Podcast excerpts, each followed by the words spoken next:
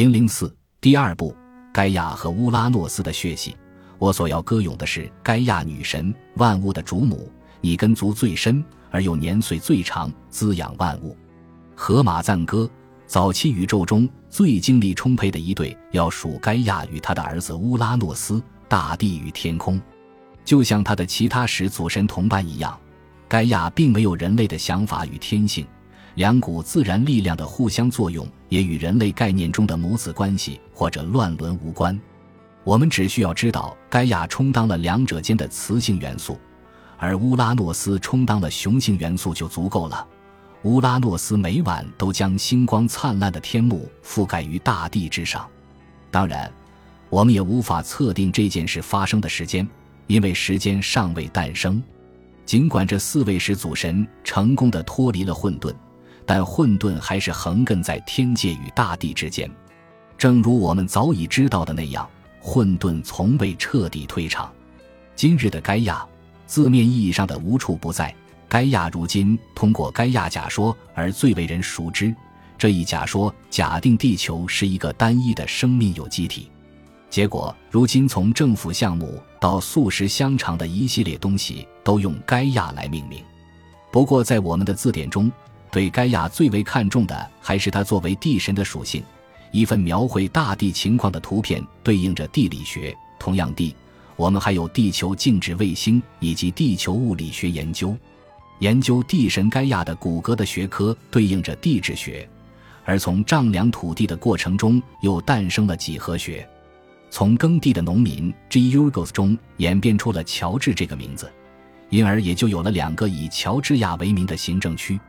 今日的乌拉诺斯，关于乌拉诺斯，眼下最为人熟知的，应该就是以之命名的太阳系第七颗行星天王星了。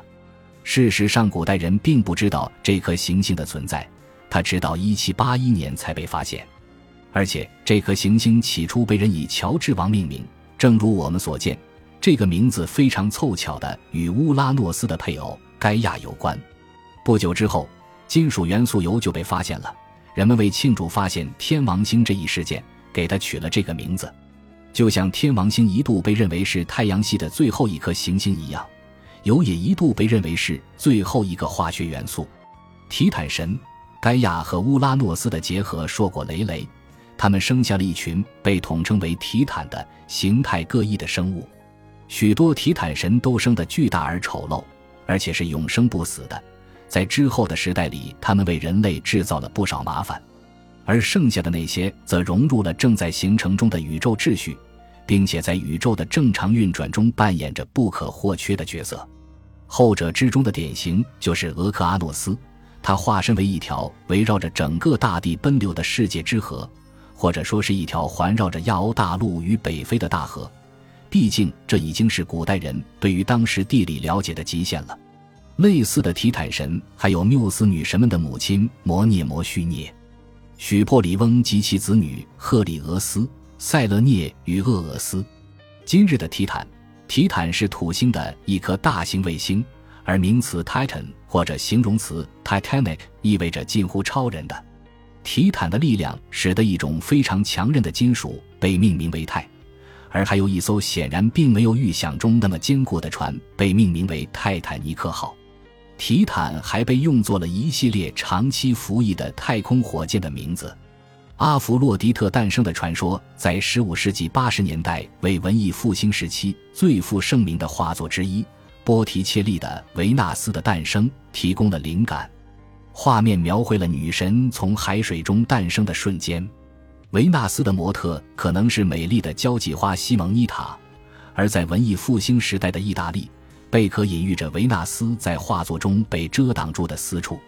盖亚生育的怪物们，盖亚和乌拉诺斯的其他儿女还包括独眼巨人族以及巨大而又让人厌恶的白手三巨人。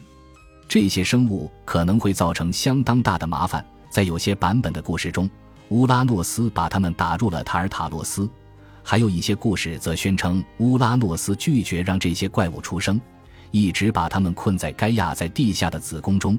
因此，他们从未直接对人类造成威胁。盖亚并不赞成乌拉诺斯对待子女的方式，他决定是时候做出回应了。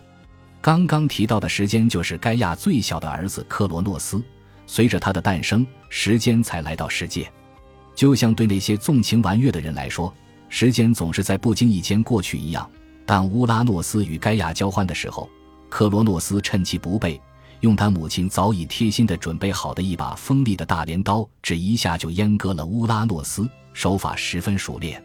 被丢弃的睾丸坠入了海洋之中。于是，从海水中诞生了阿弗洛狄特，未来的奥林匹斯主神之中最为古老的一位。他被称作阿弗洛狄特，是因为他从泡沫中诞生，一出世就有艾若斯和甜蜜的欲望之神为伴。他们随后把他引到了诸神之家。赫西俄德告诉我们，他也在神和人中间分得了一份财富，即少女的窃窃私语和满面笑容，以及伴有甜蜜爱情和优雅的欺骗。夜神的子女们，有些人可能会好奇，帮助阿弗洛狄特降生的甜蜜的欲望之神又是什么来历？答案是尼克斯也没有怠惰，他也生下了一批子嗣。欲望之神算是尼克斯那堆千奇百怪的儿女中还算招人喜欢的一位。他其他的子女包括盖拉斯、徐普诺斯、塔纳托斯、厄里斯，还有涅莫西斯，以及令人恐惧的莫伊拉，又叫命运三女神。他们一道编织神与人的命运。